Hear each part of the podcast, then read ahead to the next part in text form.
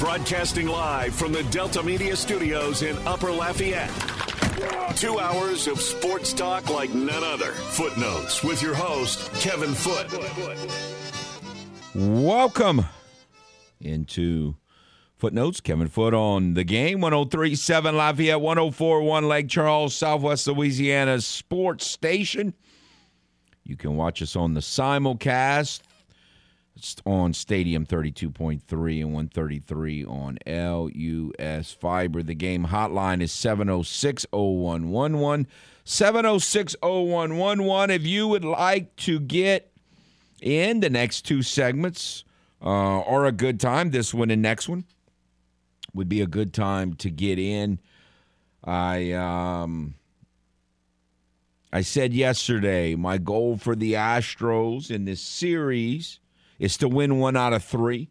Obviously, it'd be great if you won two out of three or three out of three. Well, obviously that's not going to happen. But I, you know, I, I it, it's um. Last night was a was a winnable game. I, I don't really look at last night as one of the 54 losses. I think last night was one of the 54 up for grab ones, and you just and, and you just didn't get it done. Uh, Bregman got eaten up by a ball that sparked a three run inning, and you know no one knows what would have happened in the inning had he made the play. It was a hard hit ball, but it was right at him, and he is in the major leagues and supposed to be a plus defender. So if he makes that play, um, you know and it's one out and nobody on instead of a runner on second and no outs, then pretty good chance you have you know you have a, the odds are in your favor. You're going to get out of the inning without giving up a run. But strange the way they've been using Maton lately. I, don't I don't quite get it, but obviously they probably have reasons that I'm not aware of. But um, you know, it was a little bit of frustration just because you have long rain delay and you take the lead and you know you you you gave them two runs. And I know they hit kind of the coup de grace two run homer that made it even worse but I, I, don't know. You just like your chances of not giving that up if, if there's more pressure. I think it's easier to hit a home run when you already have the lead. Um and I think pitches are different and all. So I, you know, the Castro gave him a run on a pass ball, and then Bregman gave him, you could argue, three runs, but at least one run on, on, on a ball that he didn't field that was hit right after.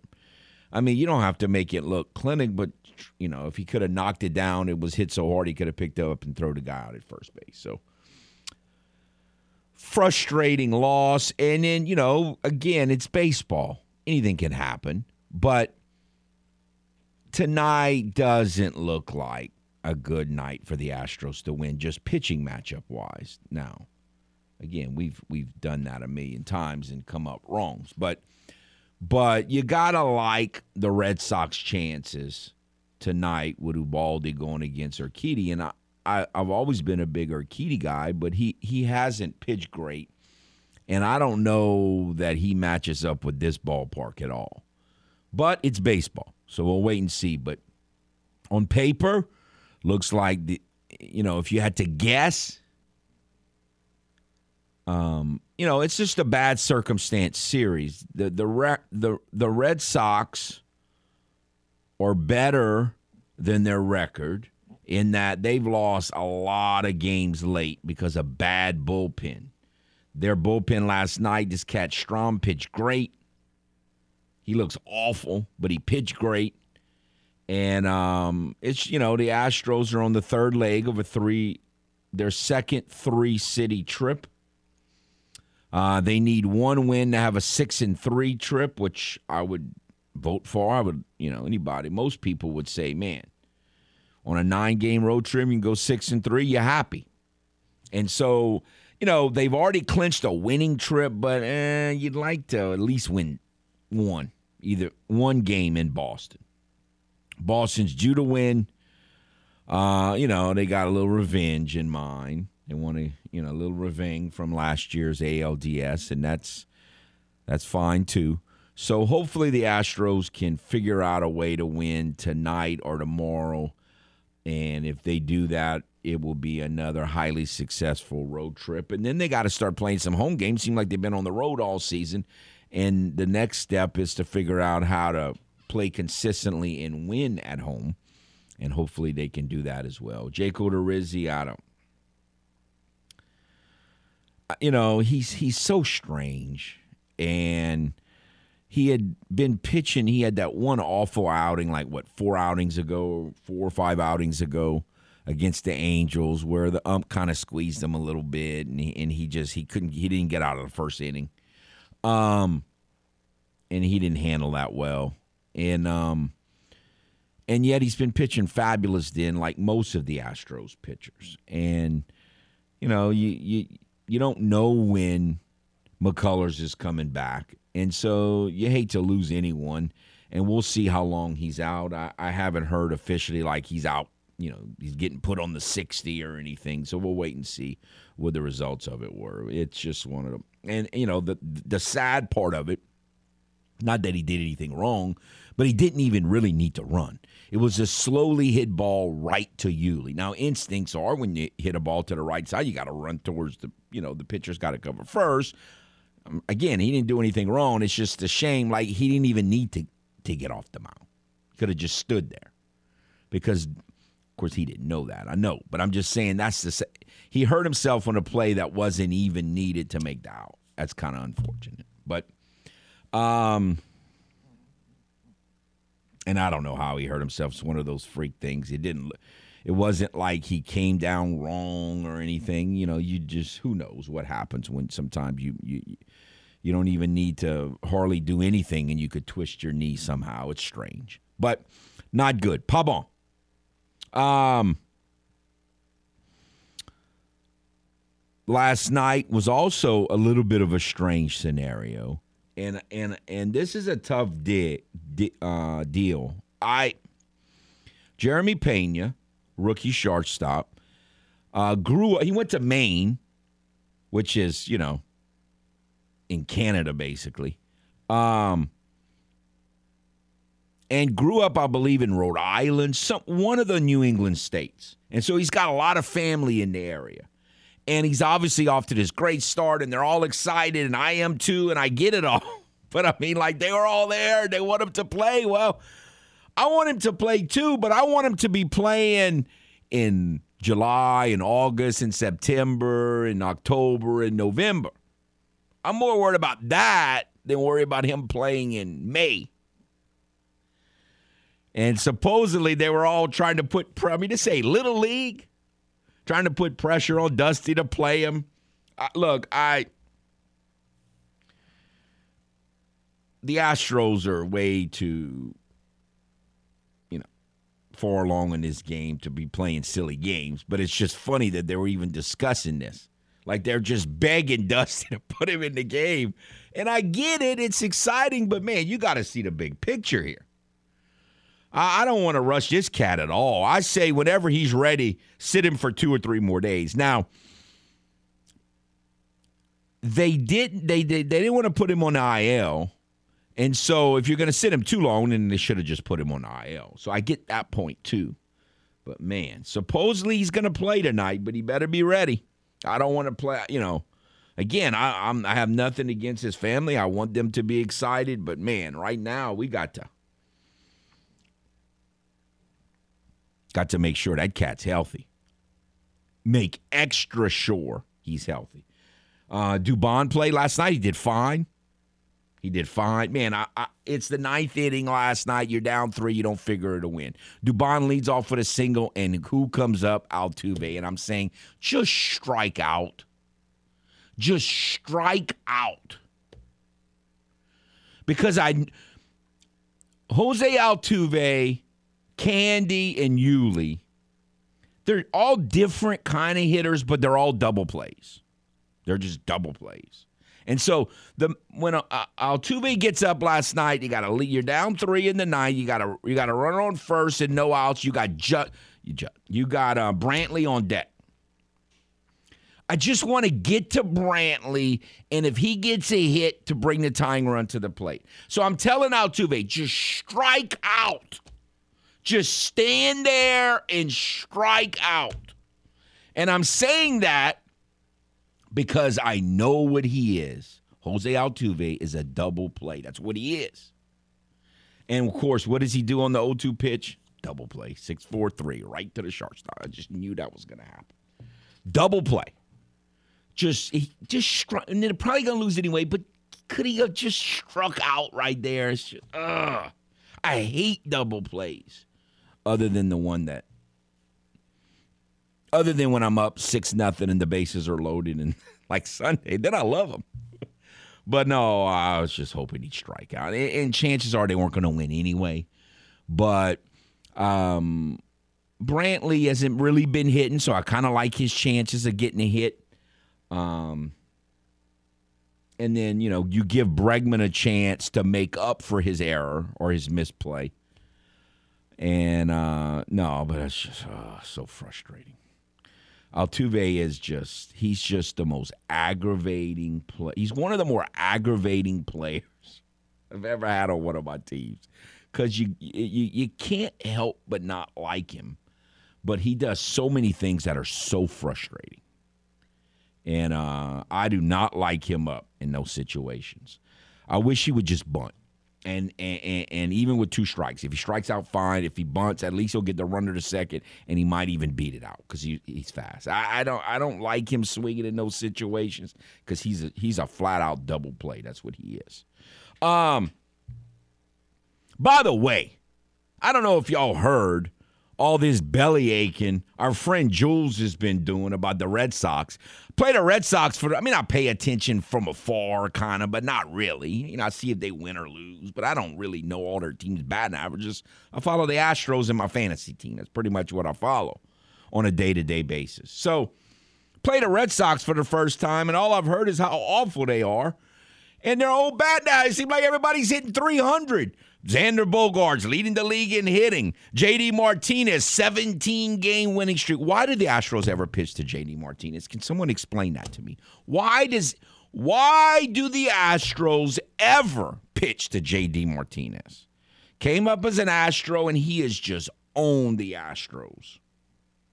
You know, he was he was a draft pick with the Astros way back when they were terrible and they traded him away, and he has just tortured the Astros ever since. Why pitch to JD Martinez? Ever. Like, I would.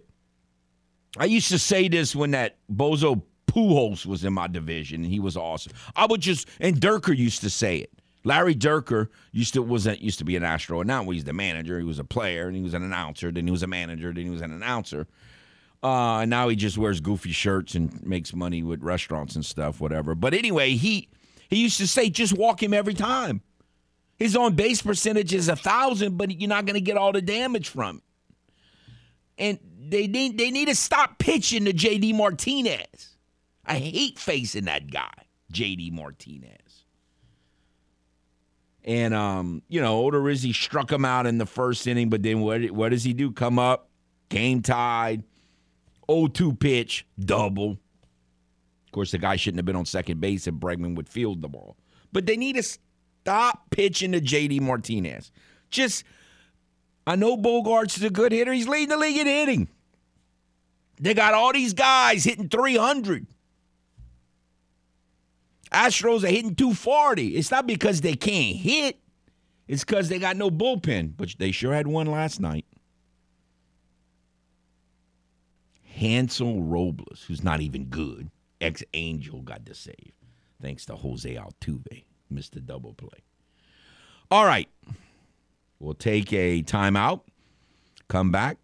Uh, the game hotline is still open 706 0111. We'll have some thoughts on the NBA scenario as we're going into the night and more on the other side as we take this time out on the game 1037 Lafayette, 1041 Lake Charles, Southwest Louisiana Sports Station.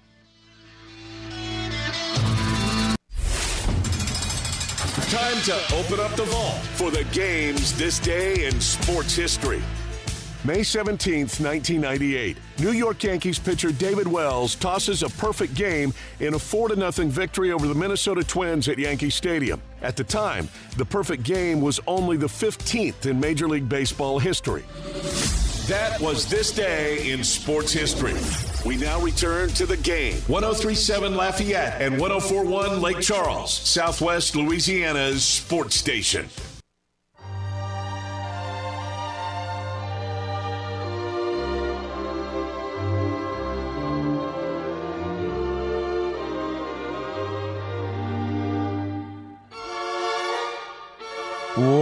Welcome back to Footnotes. Kevin Foote on the game. 1037 Lafayette, 1041 Lake Charles, Southwest Louisiana's sports station. want to tell you about Astros giveaway number two, scheduled for Saturday, June the 19th, against the Chicago White Sox, team that the Astros defeated in the ALDS and was the last team that Lance McCullers pitched against before he got hit injured and hasn't pitched since. But you could win four tickets to that Saturday game, a tour of Minute Maid Park, and hotel accommodations that Saturday evening. Astro weekend getaway two for Saturday, June the 18th against the White Sox powered by Butcher Air Conditioning, Le Meridien, Houston Downtown, and The Game, Southwest Louisiana's sports station. All right. So my advice would be to go to the uh, website, 1037thegame.com or 1041thegame.com and sign up today. All right. Before we get to the go to the game hotline, Tonight at seven o'clock is the draft lottery, NBA draft lottery. Uh, it, you know, my first reaction to these draft lotteries is that it's a little gimmicky, but it's also fun. So I get why they do it. And by the way, I know we focus way more on the NFL draft than the NBA draft, and even more on the NBA draft than the Major League draft. And I get all of that, all the reasons why for that. But the Major League draft, they're going to be doing a little bit of a draft lottery now. So we'll see how that plays out. But the uh, the odds are that you know the Pelicans will get a pick, but it won't be you know in the top five or top four. So so say they could get they got a 34% chance of getting the five pick, which you say, well, that's not high odds, but when a 340 hitter steps to the plate, do you think he's going to get a hit? Like Xander Bogaerts leading the league, leading the league, hitting 345 going into last night's. When he steps to the plate, I bet you a lot of Red Sox fans think he's going to get a hit, hitting 345. So they got a 34.5% chance. So, say a 32% chance of getting the sixth spot. If they get anything from five to 10, I mean, you got to be elated. Elated. And so, you know, this dream of repeating what happened in 12 or 19 where they you get the number 1 pick, you know, that it would that you know, that's miracle stuff. But I mean, if you get anywhere between 5 and 10 as the Pelicans, you got to be you got to be pretty ecstatic with that. All right, let's go to the game hotline. Hello. I told you this before, and I'm gonna tell you again. I'm not a machine, okay? I'm just Altuve. yeah. Oh no, that cat is the opposite of a machine, Altuve. Again, I, am not anti Altuve. I have a daughter who's very anti Altuve, but I'm not. Uh, I know what he is. I know what he's brought. I know I respect him. He, I just know that there are times when I want him at the plate, and there are times when I don't. And when there's a runner on first, I do not want that cat at the plate because he's a double play.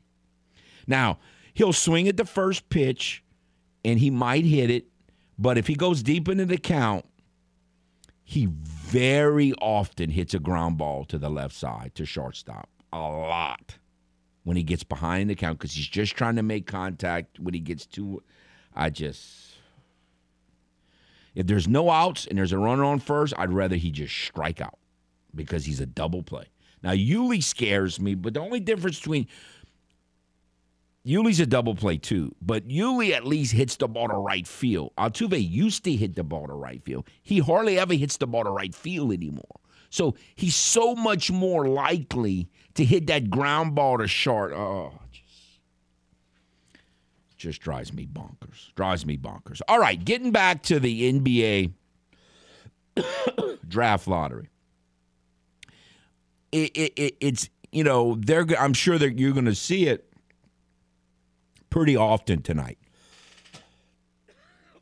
if you watch it when the Pelicans went absolutely nuts when they got the number one pick to, to theoretically draft Zion. Now, all this time later, it's a pretty interesting debate. There's no question that Ja Morant has done way more than Zion has done because Zion never plays. He's always hurt. Now, when Zion plays, he hasn't exactly been terrible. It's just he's he never plays. As as we've said many times, the best ability is availability. But it's an interesting it's an interesting debate or topic and I think you get a lot of people like if you listen to our friend Lewis who lives and dies with the Pelicans.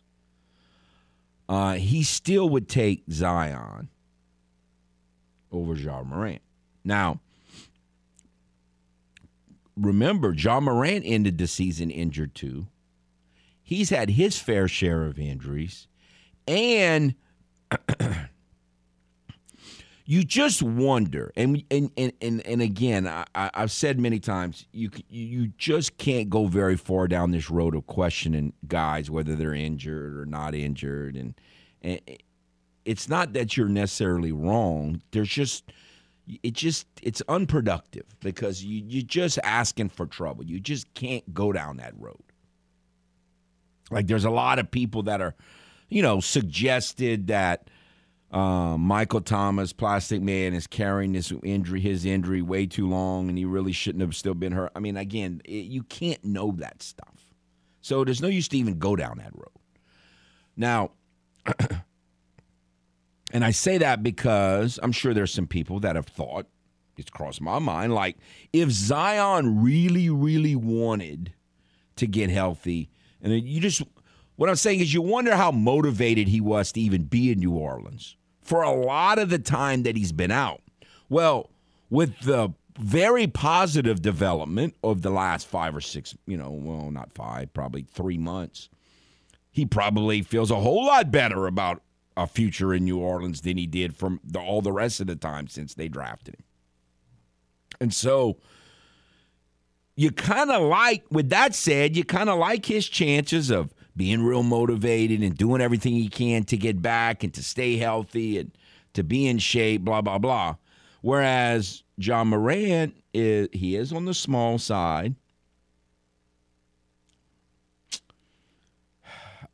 and so there are some people that have kind of convinced themselves that while to this point it's a no-brainer that Ja Morant has done way more than Zion, but that from here on out they there are people that feel that Zion's actually going to do more in the next 3 or 4 years than Morant will. So we'll see. Just just interesting to consider because I got to believe at some point during this draft lottery they're going to show, you know, the Pelicans and going crazy and all that and and so little good has happened to the Pelicans from that moment until about two months ago. it's it's crazy how little good has happened. It's almost it's been all frustration. So we'll see how that plays out tonight. But look, it's it's a it's a it's gimmicky, but it's fun. I mean, if you're on the, in the Pelican shoes, I mean, they're the only playoff team that's going to get you know, unless something really, really weird happens, they're the only playoff team that's going to add a lottery pick unless some trades made, theoretically. So, um, you know, again, I'm not a Pelican fan. I've said that many times, and I wouldn't insult Pelican fans by saying that I am.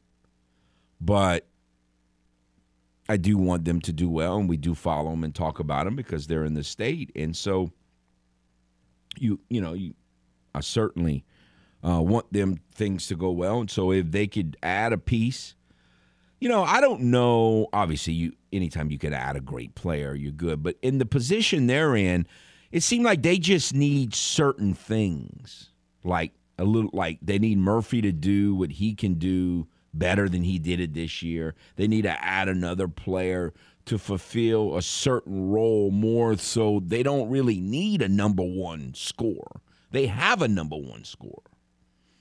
You know, I don't I don't know that they even need a number two score, although you can always, you know, it's always it would be nice. You know, if, if McCollum was your third leading scorer, you're probably even better off. But it's not that they have a, a an absolute need to have that number three. They just need a guy that fits into their what they've got going and and kind of add it, kind of like I think the Saints did with their second round pick, even though he was a stretch, they feel like he just fits into what they need, or he just kind of finishes them and um, finishes off. You know, if they get a veteran running back, the best roster on paper the Saints have ever had going into a season. Now we just got to stay healthy. But I'm but and the Pelicans can can be kind of in that situation where they don't yeah, it'd be great to have a number 1 or 2 or 3, but I don't know that that's what they need out of this. They just need to get in the range to where they can pick the player that best suits them. They don't have this overwhelming gaping hole where they need a number 1 or number 2 score because I think they already have that.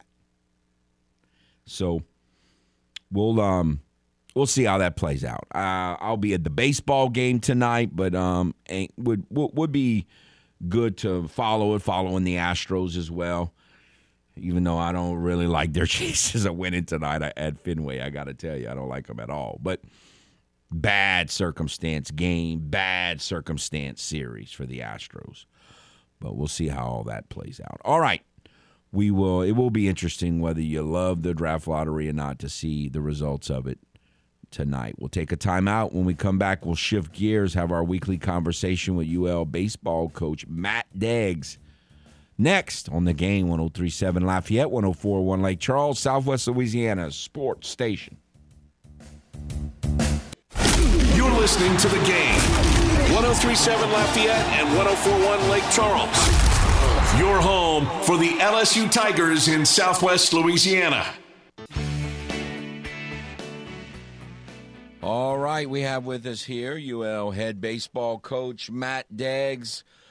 Well, coach, uh, I watched a lot of it on TV and followed a lot over the weekend. Was it? It, it just looked really hot. Was it as hot on that turf field as it looked at on television? Yeah, it was. Uh, it was. Uh it was an oven, man, and uh, it wasn't as hot as it gets on our field. I'll tell you that uh, because they didn't have the humidity that we have. Right. And, and so we're built for the heat. I don't think that ever fazes. What what uh, they do have though is their so the visitor dugout catches that west sun. So as soon as it you know, crest over the top of the field, probably around noon or one o'clock, it beats in your dugout, and their dugouts are the size of a shoebox. So you've got 30 guys and all the coaches crammed into a shoebox with no air, and uh, that it does. It's uh, that that makes it challenging, but we're in great physical condition and and mentally, and we're tough, and uh, I don't think that ever played into anything. It seemed like looking back over the series, knowing the kind of series that you figured it would be, did I mean I kind of feel like you hit enough or close to enough. It's just hard to stop them, I guess. Or how do you kind of look at that? I look at it like they beat us at our own game, right? So they stole more bases than us. They hit more home runs. And what we've done better than anybody for a large majority of the year is when we get scored upon, we score. And they did that to us just about every time. Uh, and it's, it, I don't know if it's so much us as a credit to they have a ton of 23, 24 year olds that are really good and uh, understand who they are and uh, they've got a team that can play for a while now because they have some power arms over there too. So I was proud of our guys, and you're right. Uh, you know, we hit enough, but we would have had to really defend and pitch it at a extremely better than anybody has against them all year uh, to to win a couple of those games. Now, yesterday's game, I felt like you know that that one right there was one that man there, you know, with just too many freebies, and because we're going to win that game late, no doubt about it. Uh, just because I knew they didn't have enough down there to stop us, and that played out that way. Now the the the Saturday game, and where it gets intriguing is the Saturday game. We take a lead into the eighth, uh, and then of course Friday nights is a two-run defeat.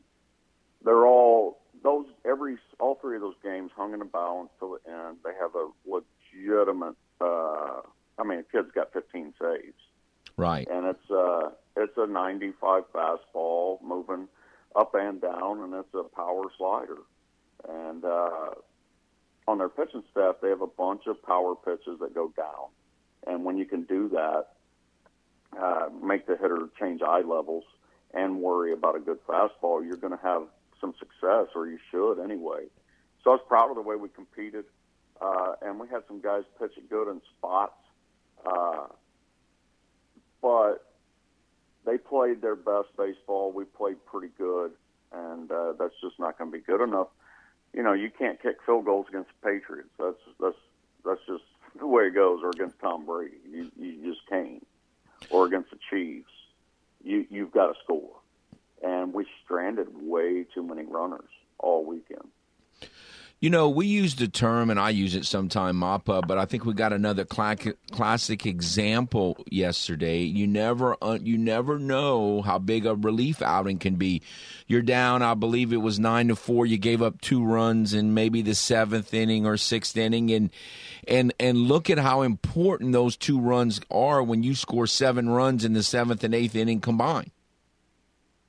I know. Well, we're down seven. Uh, I think Shocklegs out an infield single. He ran a three seven two down the line, which is world class to beat it out. And uh, Rocco jumps ship. It's now the deficit's five, and we go back out and give up two immediately on walks, etc. So the the most minuscule outing, you know, uh, the first guy in relief yesterday. I mean, it's just the most minuscule outing, they're all important when you can score. And this group can score, man. Uh, you know, I, I, what are we hitting? Like close to 350 over our last 10 or 20 ball games. We're going to score. Uh, what we've got to do is cash in big when it's time to cash in. And man, that's a credit to their pitching this weekend because they they shut us down when uh, when it mattered most too. But the the name of the game all weekend was us straining runners, and then us uh, being being generous and, and creating some innings for them. All right, so you know I don't know how much players think about this, but I'm sure you and your staff think about all. Okay, we can get you original this way, or we can do it that way, and all, we all know in the back of your mind, all you got to do is we say all you got to do. There's always the option of going to the conference tournament and winning it, like the softball team was able to do this past weekend in Mobile. But do you now, after this weekend's results, just not worry about that and just go out and play, or kind of what's the mentality now? Same group we are every single day, be the same dudes every single day, and just keep playing. Uh, that's what we did yesterday, and uh, should have come back and won that game. Uh, and that that that the ending of the game yesterday is a microcosm of what we're capable of, and we've had our back against the wall all year, and purported ourselves really really well. Uh, and so, yeah, you could win the rest of your games and uh, get to the championship game of the regional and and not win, and still have a reason to watch the show uh, if you beat a couple of those good RPI teams in there, or you can go win the tournament, and uh, which we've done a lot of times. Uh, I don't know how many we've won a bunch of conference tournaments and they're fun, and they're exciting. And uh, if you said, "Hey, you want to win the league or the conference tournament?" I'll take the conference tournament because it's just like a you know seven day explosion of fun and excitement that culminates in a dog pile and uh, you really gain a lot of momentum from winning a tournament as well. Uh, but a lot of things have to go right, Kevin. This is a tough league, man. I don't care who you draw in that tournament. If it's UTA, if it's uh, Texas State, you've seen how they've all played us, and uh, the you know everybody's got good uh, arm or two, and everybody's going to have a guy to finish the game and like Texas State and and several, you know, Georgia stuff. Everybody's got some older kids that can really hit. So that tournament's going to be a, a, you know, it's it's it ought to be a fun one, man, for sure. Especially the way they got it formatted. It's a little more, not a little more, a lot more, ten times more, hundred times more legit than the one that we participated in last year. So they're going to protect the top two teams, have a four-team play-in and uh, so they'll get to face, and rightfully so, the top two teams will get to face the second arm from both of those, and then it starts a true double elimination, and uh, that's the way it should be. All right. So, in terms of the bullpen and usage moving forward, did did anything change because of the results or the things that went, or or is it kind of well, look, we played a you know arguably the best hitting team, ranked in the top fifteen in the country, you know, on the road, and so we're just going to continue to do what we do? That's a good question, and I think that needs to play out over the course of the next week and a half. And I think we'll start staging ourselves for the tournament and uh, relying on our offense to, to score some runs for us and make sure that we're rested and ready to go into that tournament. Do you feel like? I mean, I thought they went pretty far. That one of my concerns when I was looking at the forecast weather-wise, was especially being on turf, kind of like you know you're used to playing, like you're saying, is w- were you able to? Were your starting pitchers? Did they pitch as far as they? You know, did the weather have anything to do with how far they pitch? Is basically what I'm asking. Not really. I mean, you saw what kind of shape they're in. I mean, Kyle stays out there for 109, and Schultz yeah. For 111. Right. I mean, that's that's uh, pretty good. Pretty good, man. Uh, and of course, Jeff, we had to do what we had to do yesterday. Yeah. And uh, you know, I don't, I don't think so. It was look, it was really hot. Uh, the average person is not going to stay out there very long, and uh, but all of these kids are in tremendous physical shape, and uh, they're hydrated and uh, you, you know, it's the the way that all the schools have a lot of schools uh, that are playing really good baseball have invested into nutrition and strength and conditioning, and uh, you know these kids are in great shape. I mean, look at Julian Brock. Both catchers caught every inning. It's amazing. It, it, yeah, it really is. Yeah, it really, it really, and, it really is. And amazing. both of them swung the bat pretty good, you know. It's... So they're they're not only catching, they're both of them were circling the bases. Uh, that was that was pretty amazing. Well, you've got one midweek game um, against Nicholls, and then you finish out the regular season at home against Little Rock. Uh, it's this team's been real, real resi- very resilient all year long, and I'm sure you kind of feel like that will continue. Yeah, this team this team has a passion and cares, and I, I know I say it all the time, but I mean, I don't know that there was a word. I didn't hear a word spoken for seven hours on the bus. They were just disappointed, man, and that is very rare in today's day and age. That used to happen, you know, ten, fifteen years ago. Uh, there was a lot of quiet buses, and of course, the way we grew up, that's just the way it went. Uh, but now kids get over things so quick. But this group, man, uh, they're disappointed and they're hurting right now, and rightfully so. We all are. Uh, we wanted to win that league. We wanted to give, give ourselves a, a, a really good boost RPI wise, and they're smart. They understand that that uh, we didn't do ourselves any favors. But just like uh, Rich Strike the horse, you know, it ain't over till it's over, and uh, there's still a way to win this thing. All right, Coach. We appreciate your time as always, y'all. Good luck this week. Okay, thanks, Kevin. All right, UL head baseball coach Matt Deggs will be back on the game 1037 Lafayette 1041 Lake Charles, Southwest Louisiana Sports Station.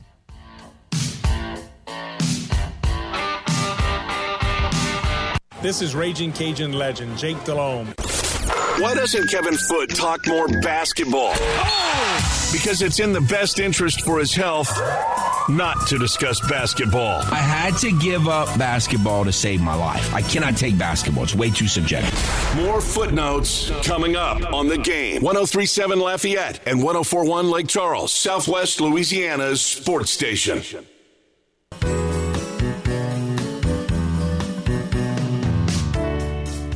Welcome back to Footnotes. Kevin Foote on the game 1037 Lafayette 1041 Lake Charles, Southwest Louisiana Sports Station. Want to remind you if you would like to win a family pack of ride tickets to the Cajun Heartland State Fair, scheduled for the Cajun Dome May 26th and June the 5th, this is what you need to do.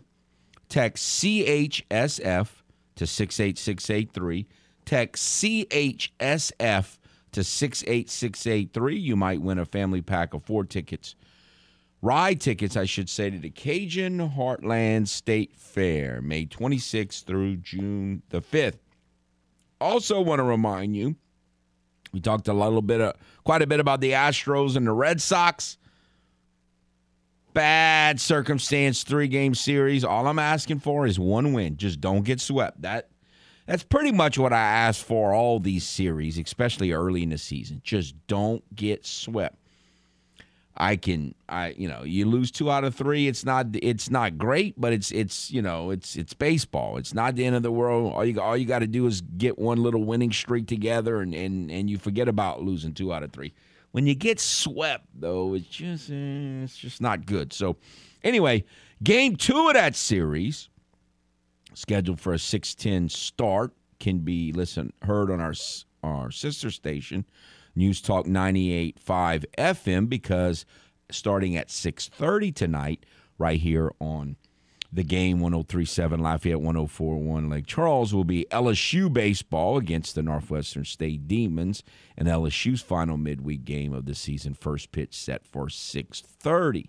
So on one of those two stations you can flip back and forth if you would like or whatever. You could listen to uh, keep up with the Astros, Red Sox, as well as the Demons and the Tigers. I, you know, Cajuns tonight are playing at home. We just had our weekly interview with Coach Deggs, and you can tell that the Cajuns are very disappointed, and yet they're just going to keep playing. Personally, I would my first reaction would be well, you probably rest some players. They just had a long, brutal weekend in the heat in San Marcos. This game doesn't really mean anything other than you're competing and you want to compete. Um, and, you know, you're finishing out a game, uh, the series on Thursday remember, and I always have to remind myself, and I always end up forgetting that the last weekend of the season, going into the conference tournament, they all and and also around Easter time, they play a Thursday, Friday, Saturday series instead of a Friday, Saturday, Sunday series. And so you're playing in two days, but that's not the way they think. I mean, he's not really serious. But when I asked Coach Deggs the question, he was like, they might fight me in the dugout if I tell them they're not playing. So, like, why would I go to? He's basically kind of joke. Well, he didn't say it, but kind of, why would I go down? I mean, they might fight me in the dugout. I'm just going to play my guys. They're just going to play all the games, and when it's when it's over, it's over. And it, you know, that's the whole stick to the process and all that. Uh, I still think sometimes you got to save players from themselves a little bit like, I would not play Julian Brock tonight. Like, the cat just caught every inning in 95 to 100 degree heat on turf in South Texas. He catches almost every game. Like, to me, I wouldn't play him tonight. But, as he said, them cats love to play. They love to play. They believe in availability. They believe that the best ability is availability. Uh, hopefully, uh, Heath Hood does better. You know, he's been he got a big old knot on his elbow, and so we'll see how they play. They play Nicholls tonight. They lost to Nicholls a couple months ago in the game in Thibodaux, so I'm sure they want to get a little revenge there, and we'll see how that plays out tonight. Um, at Tigue Field. All right, that'll do it for the first hour. Another hour to follow. Bobby Novo in the second segment of the next hour. We'll be back on the game.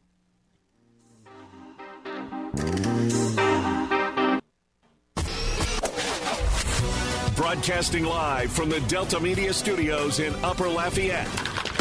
Two hours of sports talk like none other. Footnotes with your host, Kevin Foote.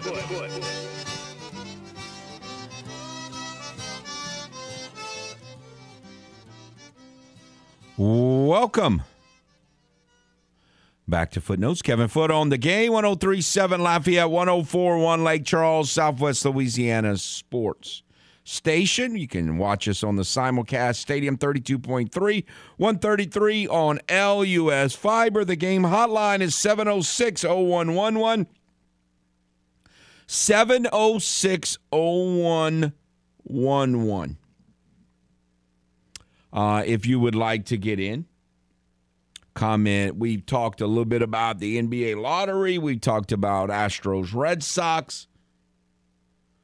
Bad circumstance series. Hopefully, the Astros can find a way to win a game. We'll see if Jeremy Pena plays tonight. He hasn't played in about a week, which, again, I'm good with. Uh, rest him as I just, I need him long term. I know it's important for the family that he play in this series, but in the big picture, it's not all that important for me and the Astros. Uh, you know, I, you know. So we'll see what happens. Supposedly, he's really close. To be fair, they were talking about playing him Sunday, and he didn't. So I guess you could argue that they've already given him a couple more days than they are, you know, than when they originally talked about him being back. So we'll see how that plays out. And again, the Astros over the weekend kind of bolstered the, their options as a in in in that by um, trading a minor leaguer, Papierski, for Mauricio, I think I'm pronouncing his name right, Mauricio Dubon, who has so far through two games acquitted himself very well. Made some nice defensive plays at shortstop, filling in for Pena, and he also um, got some hits. Unfortunately, Mr. Double Play was up after him, but uh, in the night. But no, he he he, he looks like he's to fit in very well. Look look forward to seeing how how he can help the Astros from here on out. Um, NBA conference finals begin tonight. 7:30. Celtics Heat tomorrow starts at eight o'clock. The Mavs and the Warriors.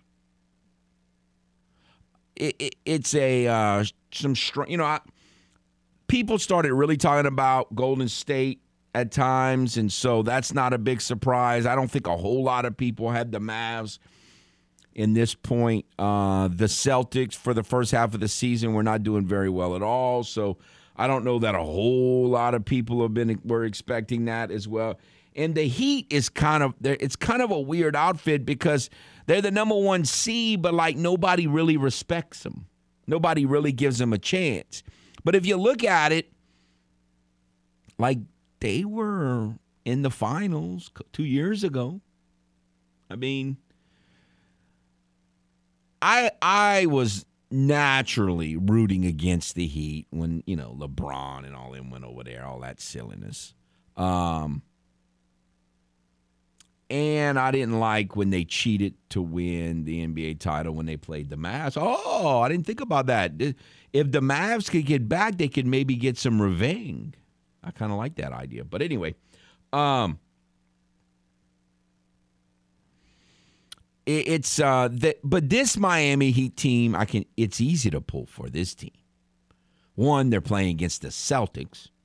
You know, you pull for the Soviets against the Celtics. Um, so they're playing against the Celtics. And two, they don't. Re- they're the only one Well, I guess you could say the Celtics. You know, Tatum is on the borderline of being like a megastar, but he's not really in that Luka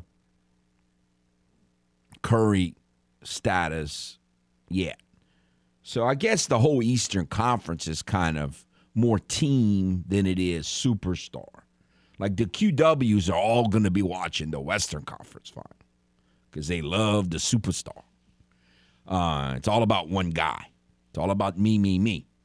But um, the guys who like team, actually, it's more of an Eastern Conference thing. So I think that series, I think both of these series will be interesting. But I, I think the Celtics Heat. So for this, for this, for right now, never really been a supporter against the Miami Heat, but I am, I am in this series. Go Heat. All right, let's go back to the game hotline and see what, um, what Jules has to say.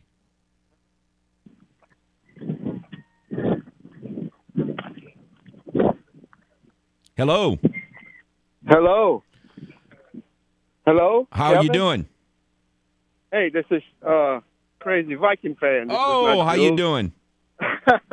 good. Good morning. How you doing? Pretty good, sir. Good. Uh, I got a question. You, uh, yeah, I know you're a big Astros guy. You rather be in the American League or uh, or in the National? Well, I'd rather be in the National League. I I, I still pull for the National League in the All Star game, even though the, the, Astros have been in the American League for a, a, decade. So at my core, I'm an old school National League guy. Uh, if it was yeah. up to me, the pitchers would still be hitting and all that. But I got to tell you, it's worked out great for the Astros. They've had tremendous success since they've been in the American League, so I can't really complain. No. Correct. Yeah. Uh, so tonight is the first game in Boston, or did, did they play last night? I'm sorry. No, no, no. The, the, the, it's night. game one. It's game one. Oh, good. Okay, game one. All right. Well, yeah, and uh, it, it, it's all good. I, I don't want nobody to think I'm a Saints hater or anything, Kevin. I, I pull for uh, New Orleans when they play the Bears, the Lions, and Packers, and you know, I, I get it. Scenarios I, when I, when I, I need the Saints to win, I perform. You know, I, I root for them hard. Oh yeah, I get it. I understand. you know? That's fair. But yeah, I mean, South the fool's got no offense. I mean, you know, to he, he's fact. That's fact. What he said. The Vikings are always runner up. There's no uh, arguing that. You well, know? I tell you what, though, the Vikings have given me so much heartache in my life that it, I understand sorry, that in Kevin. no, no, I understand that in the na- what I'm saying is I understand that on the national picture because they hadn't won a Super Bowl, they get ridiculed. But I don't rid- ever ridicule them because all they've done is beat me since I was ten years old, with the exception of I when know. when we cheat when we got a chance to and we cheated them in the, NF- in the NFC Championship game. So I have like a hatred, but not a lack of respect. I don't look down on the Vikings. All they've done is cr- crush my face for you know for the better part of fifty Yeah. years. So it's kind of a different Well, perspective. The the, the football gods uh, haven't been kind to y'all after y'all beat us in the NFC Championship game. no, they have not. You know? No, they have not. But uh, yeah, I, I I always liked Drew Brees. I like him as a commentator and everything. I thought he was doing a real, really good job. And uh, my my dislike was mostly for Sean Payton. I just couldn't really. Well, a lot of Uh, people, just a lot of people didn't like Casper. That's true. arrogant, you know. Yes. And then maybe in the Minneapolis Miracle, if he wouldn't have been doing the stupid uh, skull chant and getting together with his defense, that might have not never happened. so anyway, That's fair. All right. uh, well, good talking with you. You too. Thank you, sir. No, look, there's no arguing that Casper the quitter is uh you know, was arrogant and you know, I didn't like I, I wouldn't do a lot of the silly stuff that he does. He's petty and all that, but I will I will forever appreciate what he did for the Saints franchise. So uh you know, those are the kind of things you it's kind of like a player. Like you're willing to put up with some shenanigans if the player's really really really good. And Casper did a lot of really, really, really good things. So you're willing to put up with some of his shenanigans as a fan without getting too aggravated. So I, I get it. All right, let's go back to the game hotline. Hello. Kevin. Yes, sir. I'm I'm planning on you going up to Boston, winning three games, twenty-five to nothing, so the people will see just how pathetic the team is, and this is the best y'all can come up with. Well, I mean, all I know, it's a bad Cord gave you the circumstance. game twice with pitching moves. He takes Whitlock out for no reason and brings in I am the deep man. Uh, then a little later, he brings in Matt Barnes, who should be used when the team is losing fifteen to nothing. He ought to be pitching the last few innings. But wait, he pitched Strom. I didn't see Barnes. He pitched Strom. He pitched uh, Jeff Spicoli. We couldn't hit him. No, he brought in Barnes. That's uh, who gave up uh, the, uh, at least a run, if not more than that. All I know, I saw when he brought in, um, you know, the brunette Jeff Spicoli, and we couldn't get him out. Who's that? That long-haired guy, Strong. Oh, Strong. Well, Yeah, he's, they- they he's been one of the one or two decent uh, relief pitchers, but uh, They struggled against him. No, Bregman messed up defensively, and we can't get JD Martinez out. Like I was saying, Jules, all your guys are hitting over 300. You're leading the league in hitting. You got another guy with a 17 game win streak. Your guys They are hitting just like I thought. Just Three- like I thought, but y'all, y'all just don't have a bullpen. Y'all need to get a bullpen. They have three people hitting 300. Everybody else is hitting below 200. I think the Astros have none. Well, yeah, but you got a whole bunch of people at least hitting 250 and above, huh? Not many. Well, and as, as far as the bullpen, I mean, this has been ongoing uh, for several years, and they don't want to do anything about it. Yeah, they they- just keep bringing the same Yeah. Uh, core of bad relief pitchers back, and they expect different results. You know, they they're not Tampa Bay. They they can't get seven scoreless out of the bullpen. That's not happening. So hopefully, uh, y'all will play better tonight and put double figures up on them. the Well, I don't think it's going to happen. I'm really worried about getting swept in this series. I got to tell you, I, it's a bad circumstance series. No, seriously, I'm very concerned about it. Uh, the matchup tonight is not good. Urquidy has not been pitching well, and and he doesn't really match up with Fenway to me. And so I, I don't, uh, I, I don't, I don't feel good about this series at all. I just hoping I can get one. If I get one, I'll be ecstatic and move on. Well, you're facing Eovaldi, and he leads Major League Baseball in bombs allowed with nine so far. Well, I hope they get two or three on him tonight. Well, okay, Kevin. All right. Hopefully, y'all All uh, right. can uh, put a hurting on him tonight. All right, take care. Bye. Take care. His Jules unbelievable. He's a Red Sox fan. And he's calling me and he's saying, I hope y'all put a hurting on him. I was hoping y'all come and beat him 25 to the. What does that even mean? He's incredible. Jules is incredible. Like, I understand being down on your team and being frustrated, but he wants his team to lose. And it's not like he's trying to get some draft pick or something. You know, some guys do that when they try to get a draft pick or they trying to get the coach fired. Well, he would love to fire the manager, Cora. And I'm not saying Cora's perfect, but if Cora got fired, he would get hired because I think he's respected in the game. Now, if I was him, and I agree with Jules, that they need to do a better job of addressing their bullpen. Like, why don't they do that? I mean, if if, if who knows what would have happened? Because we've we've roughed up Hansel Robles before when he was with the Angels, the fighting Otanis. I, I I don't, uh, you know, if double play wouldn't have came up, who knows what would have happened in that inning? But but no, this is a awful circumstance series, and tonight is a not a good circumstance game for the Astros. So we'll see what happens. I, again, the Astros win one, I will be ecstatic. I'll be I'll have a six and three road trip. Come home. Hopefully they can do some damage against the little Rangers, who are hitting. By the way, man, I don't I don't really like playing the Rangers like you would think I would because they they got guys in that lineup. Corey Seager, and Adolis Garcia. We, the Astros can't get those guys out. They cannot get them out.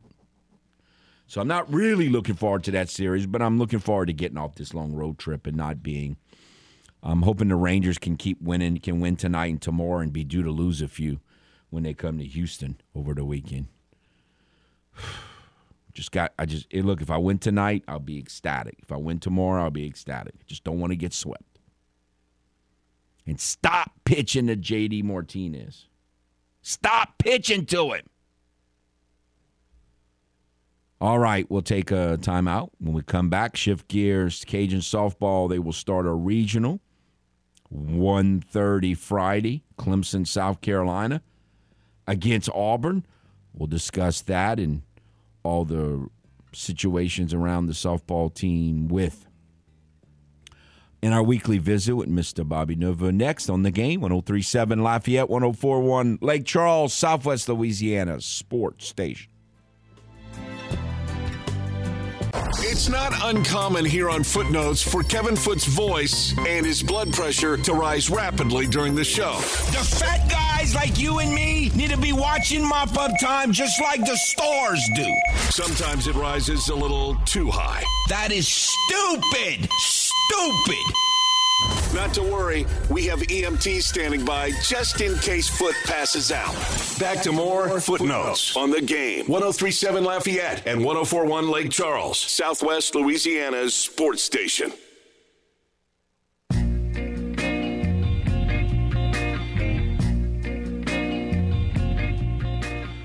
Welcome back to Footnotes. Kevin Foote on the game. 1037 Lafayette, 1041 Lake Charles, Southwest Louisiana's sports station. Want to rem- remind you if you would like to win a sneak peek preview of the new movie Top Gun Maverick on May the 26th at the Celebrity Theater in Broussard. This is what you need to do. Text Top Gun to 68683. Text Top Gun to 68683 you might win a special sneak peek preview of the movie Top Gun Maverick. You could win two tickets to that. Again, June, I'm sorry, May the 26th at the Celebrity Theater in Broussard. Thanks to Big Boy Toys and the game Southwest Louisiana Sports Station. By the way, I thought about this listening to people talk again over the last few days, and it's something that comes up all the time, constantly. And, and it's like, I'm old and I know I'm still trying to wrap my my my mind around it. Some of it you just laugh it off because of the difference in generations and the way things go, and some of it you just get downright frustrated because I'm sick of hearing about it. But like that last bumper song is actually "Old Girl" by the Chi-Lites. I don't know what year it came out, sometime in the early '70s. Great song in my opinion. When that song was out for those of you like Hannah who are younger and don't remember these days, when that song came out and all the other bumper music that we have on this show came out, if you were a goat, that means that means you were the reason that your team lost. Now everybody talks about goat and it's just like the greatest thing ever. But the goat when I grew up was you were the reason why your team lost. Like you could argue last night, Bregman was the GOAT. Uh, Altuve, you know, was the GOAT. Whatever. The other one is dog. Like if you were a dog, that meant you were the worst player on the team. That's what that meant. Oh, that guy's a dog. That that meant like you were um I don't know, Tony Jones. I mean, you know, like the worst player on the team. But now it means you're a stud. Like I don't get that. I I don't and I and again I don't get that and I don't get I keep hearing it. I don't get when a minute became a long period of time. So when I was young, a minute was a short period of time. Goats were the reason that you lost. Dogs were the worst players on the team. and now a minute means apparently a large yeah. period of time. It's been a minute. The goat is the greatest ever, and dogs are the guys that you are the studs that you depend on. I mean, Talk about upside down this world is. Yeah, if you if you're not good, you're just weak or you're trash. Uh, and yeah, it's usually been it's been, It- it's, it's- it's, it- it's it's been a minute incredible. since I've seen it. All right, so this is a sex. man. I'm sorry, I got carried away. Let's get to our friend Bobby Nova, and I know Bobby remembers those days, right, Bobby? Absolutely. are you in the? Or, Kevin, are you in that movie Top Gun? Or, or, No, you, I am you have to be in that movie. Oh no. Well, Not- you're a Top Gun cat. Yeah, yeah, right. right. Yeah, right. All right, Cajuns are going to be in uh, Clemson, South Carolina. So is Mr. Bobby Nova going to be with them? It looks that way. Oh man, it di- it wasn't looking that way Sunday. Now the man's going, so I, I feel better about the Cajuns' chances that that Bobby's going to be there. So, f- all joking aside, tell me about this mat, the first matchup. Like obviously, we got to worry about Clemson. Hopefully, at some point, if the Cajuns win and Clemson wins, they play one another. Um, but what about the Auburn matchup? Yeah, the Auburn matchup is is you know pretty much what the coaching staff is uh, is focusing on for the most part. Of course, you know they got to look at the other teams, but Auburn, you know, they're uh, 39 and 15, 11 and 13 in the SEC. They hit 303 as a team, and they've hit like 84 home runs, and they really, really pitch well. You know, they got a a really good pitcher, Maddie Penta, who throws. You know, she she works up in the zone. A rise ball pitcher that throws 70, 71. You know, high velocity. Uh, not sure if the Cajuns have seen uh, that that type of velocity this season. They, they've seen a lot of pitchers in the upper 60s, but not sure if they've seen one like Maddie Penta who can throw in the lower 70s. She also has a good uh, a good changeup. You know, she's a strikeout pitcher. She has 200, 258 strikeouts, Kevin, in uh, and uh, 182 innings. So she's a strikeout pitcher, and she depends on that rise ball to get some uh, some uh, weak contact fly balls, and that's how she, you know, that's what made her. So it's kind of similar. 23 and nine. kind of similar to Kandra. So, is it a matter of being able to lay off of it more than you need, more than maybe you you should, and getting an umpire that doesn't call the high strike zone, or, or what, what what's the key here? all of those you know all of those factors are are going to be important as well as you know when she does throw it for a strike you want to try to you, you got to try to be able to get on top of that pitch and then try to hit line drives and, and instead of instead of fly ball outs to the outfield and you know if you can make if you can square up on her now you're going to hit it a long way uh, she has given up 15 home runs so you know which is kind of normal for a rise ball pitcher So let me ask you one thing I don't know and I haven't heard yet. Do you have any idea how she feels her position? I do not. And I, I, I tried to watch some video last night, and, and and all I was able to get was the audio. So you know that didn't work out too well. So, but I know she's a really good pitcher. Not sure how she feels her position. Now, of course, it's harder to really use a against a rise ball pitcher that throws that hard. It's harder to to bunt and to use the short game, I would think, against that kind of a pitcher. Yeah, no doubt. Uh, rise ball pitchers, you know, Kandra's extremely difficult pitcher to uh, to bunt on. You know, Sam Landry and uh, Meghan Schorman. If if, if if if you know if you know that that, that it's a bunting situation, normally they're going to throw a rise ball. So uh, I'm sure Maddie Penta is going to work up in the zone uh, in in bunting situations, and uh, those uh, those slappers and are going to have to try to get the ball on the ground in those situations. So, from what you've seen from this team this year, and again, she's you know it's. She's one of the best, probably two or three pitchers. It sounds like that the Cajuns have faced this year. Would they be better off facing someone who throws hot, rise balls up with that kind of velocity, or more of a junk ball pitcher? Which one do you think they've had more success against this season? No doubt. I think we've had more success against pitchers that throw it, you know, pretty high velocity and, um, you know, pitchers that change speeds and have really good changeups have uh, have given us problems at times. I prefer a pitcher like Penta to, you know, against the Cajuns team, uh, who's you know been pretty successful against kids like uh, you know Jessica Mullins who throws in the upper 60s, uh, and and uh, Leanna Johnson at Troy, and and the, the Lackie kid at South Alabama. The Cajuns have had pretty good success against those kind of pitches. You know, the Dolcini kid at Texas throws in the upper 60s, and you know we were able to to beat her. So uh, I like the fact that Penta, you know, is a is a, a hard thrower.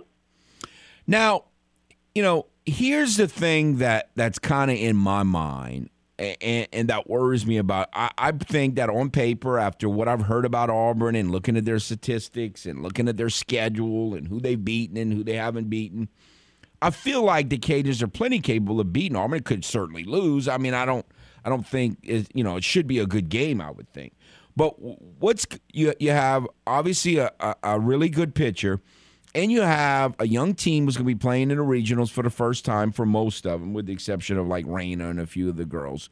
Um, and a lot of times, those first four, five, six innings, that whole first game, sometime can Look at last year in the regional. What did they beat George Washington like one nothing in like eight or nine innings, whatever it was? Yeah, I think I think it might have even been ten or eleven. I can't remember exactly, but that game, you know, that game lasted forever. It was like a when, ten inning know, game, and they won one nothing. And so they, you yes. on paper, they should have been able to hit, but I think a lot of and look at the first game of the Sun Belt Conference tournament, they didn't really hit that well, but in the second game, no. they hit really well. No. So how worried yeah, are you about that aspect yeah. of it? What's it, say again? How worried are you about that? Uh, just just overcoming the nerves and the and, and and not getting behind too early in that first game to me is is going to be a big deal in this region. Well, you know, Kevin, being able to be around a team, you know, as much as I have, and those those those uh, you know so-called freshmen who, in my mind, are no longer freshmen. They, you know, they're very resilient. I, I don't think I don't think the fact that they're playing in their first regional is going to be a big deal to them. You know, they've played at the highest level of, of uh, travel ball and and played for national championships. And I know it's not the same thing, but uh, from what I've seen from these kids, they they're very resilient, and uh, you know, I don't think you know being on a bigger stage is to is going to bother them that much, to be honest with you.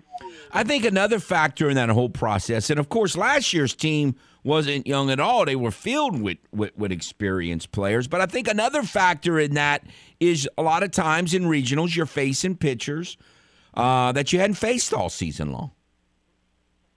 Yeah, for sure. You know, the Cajuns have never seen Maddie Penta or or anybody, you know, any of the pitchers for uh, for Clemson or you know Wilmington if, if they ended up playing.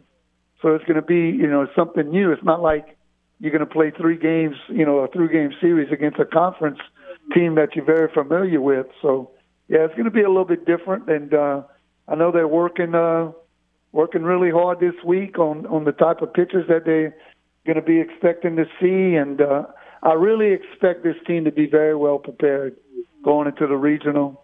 I'm excited about it, and uh, you know, it's a winnable regional. Uh, Auburn you know, Auburn they don't they don't feel so so great. They uh you know, they got a 963 fielding percentage. They do hit with some power and they've got good pitching. So Clemson pretty much the same thing and so um I think it's I think it's a winnable regional.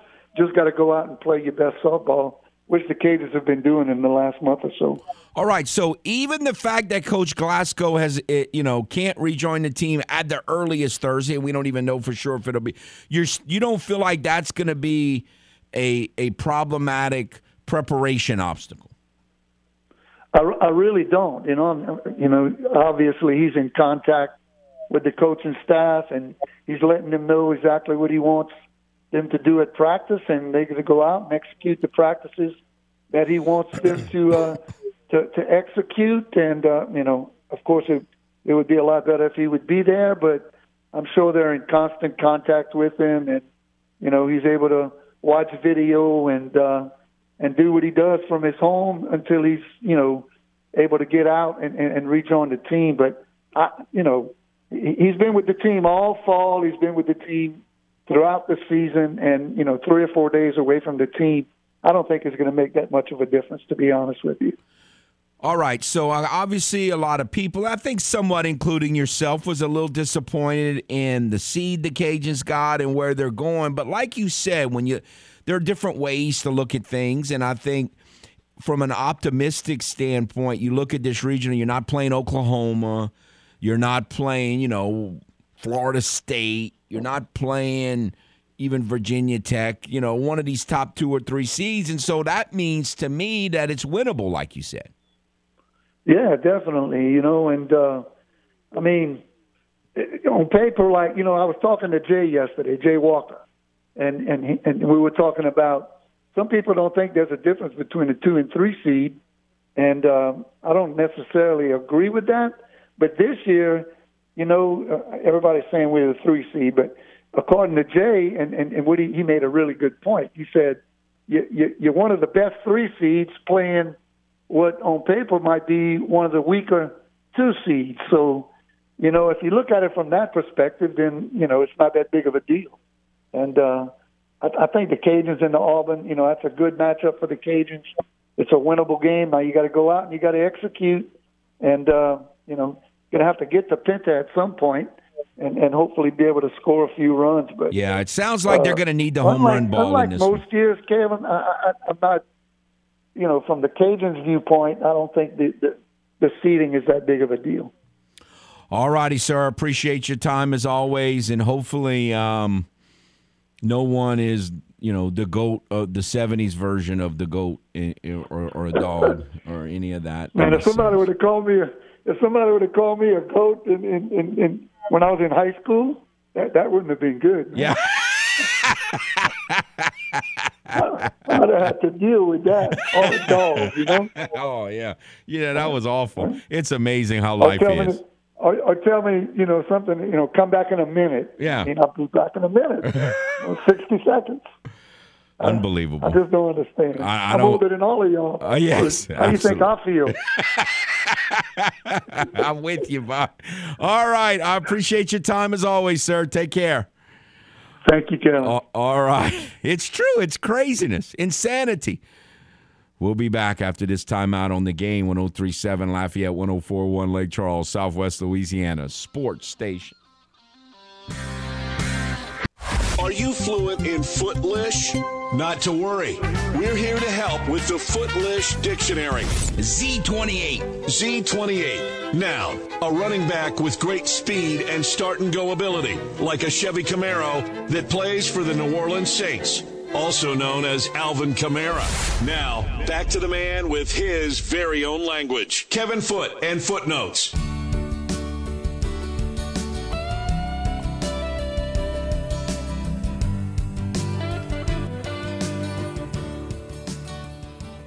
Welcome back to Footnotes. Kevin Foote on the game, 1037 Lafayette, 1041 Lake Charles, Southwest Louisiana's sports station. The game hotline is open 706 0111. 706 0111 if you would like to get in. Want to remind you about Downtown Rising if you would like to uh, enjoy the, the ultimate downtown Rising VIP experience. This is what you need to do. Go to the website at 1037thegame.com or 1041thegame.com. Join the Game Rewards Club. You might win VIP passes for Downtown Rising featuring Cold War Kids on Saturday, June the 4th. The ultimate downtown rising experience presented by Social Entertainment, Raider Solutions, Louisiana Raging Cajuns, and the game, Southwest Louisiana Sports Station. Guess what I just found out? I did not know her name. I just stumbled across it in the break. I heard that this person died, but I stupidly, because my mind gets kind of senile sometimes, I didn't remember who she was. Well, the the actress who played Charlene Darling in the Andy Griffith Show died. Now, how ironic, you know how my mind thinks. How ironic that she died right after Ernest T. Bass won the Kentucky Derby. Like, for those of you ever seen the Andy Griffith Show, the famous episode is she was uh, married she was engaged, about to marry Dud Wash. who way overmarried with Charlene Darling, in my opinion. I mean, like he, I don't know how, I don't know how he got her, but anyway, that's a different subject. But Ernest T. Bass had his eye on, and he kept throwing a rock through the window to try to, he wanted to try to woo her with his ways. If you've ever seen that episode, and um, and so I'm guessing, I don't know how the lady died, but I'm guessing she might have died of a heart attack because she saw Ernest T. Bass, of all people, won the Kentucky Derby. Hannah's looking at me like, what in the world are you talking about? She's probably never seen the Andy Griffith Show. Have you ever seen the Andy Griffith Show? Yes. Have I you ever seen this episode? Vaguely. Oh. I'll have to look up after the, the show's over to. I believe in that episode we learned that Ernest T. Bass's favorite song is Eating Goober Peas. I think that's what we found out. But no, great, great, a top ten episode probably. I don't. I, it's not my favorite, but top ten. But no, that is. I did not know that Charlene Darling died. That's a shame.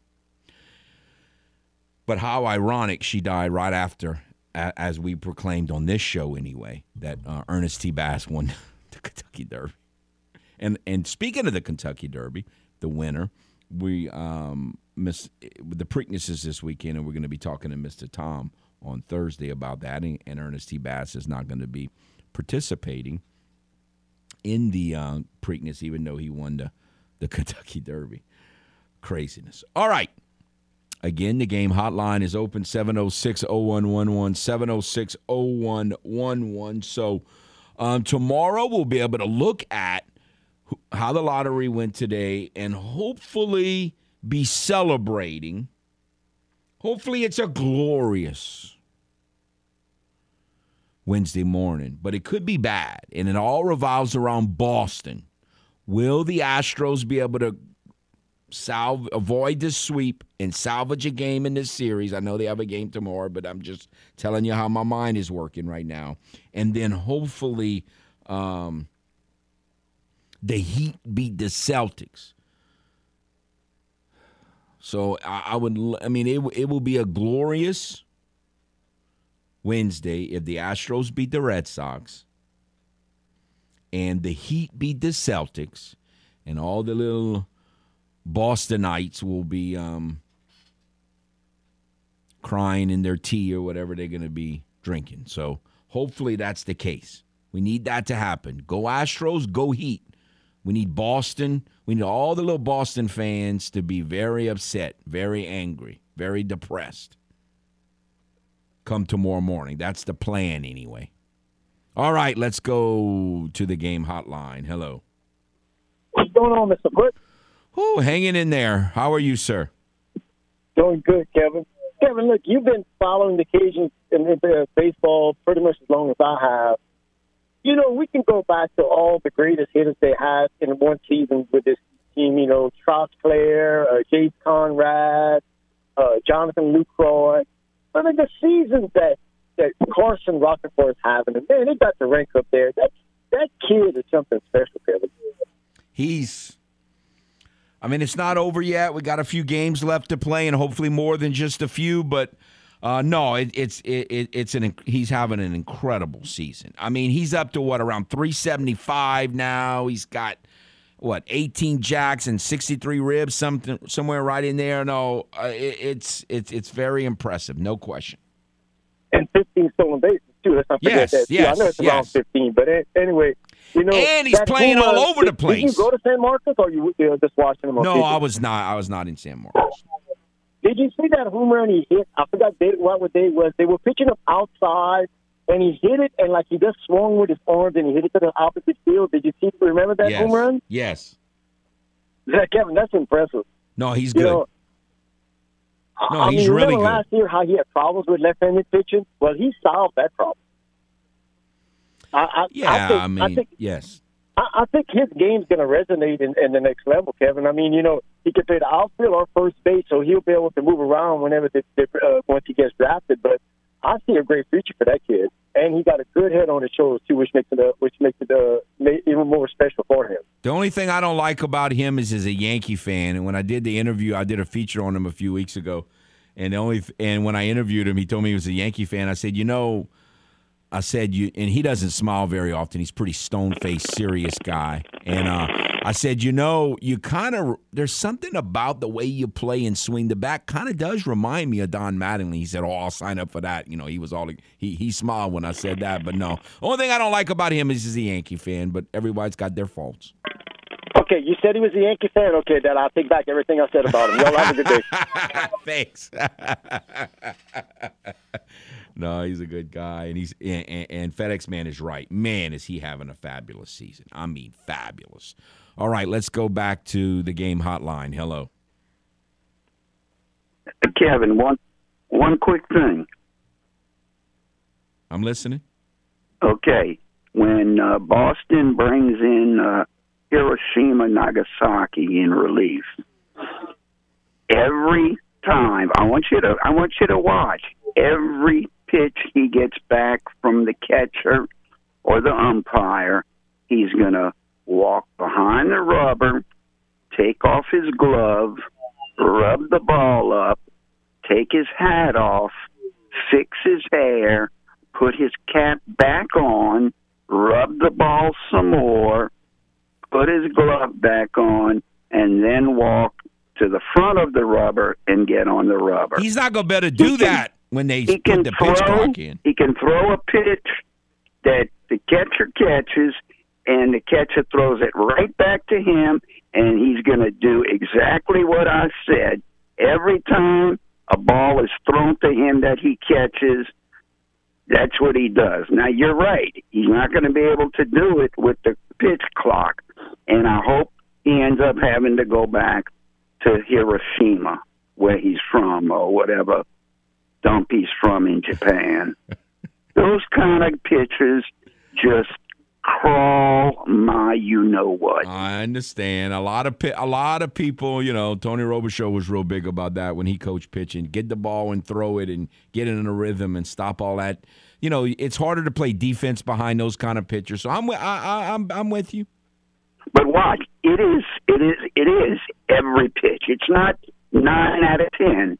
It is one hundred percent. This is what he's going to do. Unbelievable. Just- Unbelievable. Okay. Thanks. All Jules. right, Kevin, All right. bye. I just think sooner. or- I just hope tomorrow that Jules and I are both happy because apparently he wants his team to lose. So if the Astros win and the Red Sox, Jules will be happy because the Red Sox lost, and I'll be happy because the Red Sox lost. Well, I'll be more happy because the Astros won. I'm not really that worried about the Red Sox in the big picture unless they get a bullpen. But uh, but no, I I just want to avoid the sweep. Just give me one win. That's all I'm asking for. We'll take a timeout, come back, finish out today's show next on the game. 1037 Lafayette, 1041 Lake Charles, Southwest Louisiana Sports Station. Great news, my sports loving friend. No more aimlessly searching for sports talk love by swiping left or right.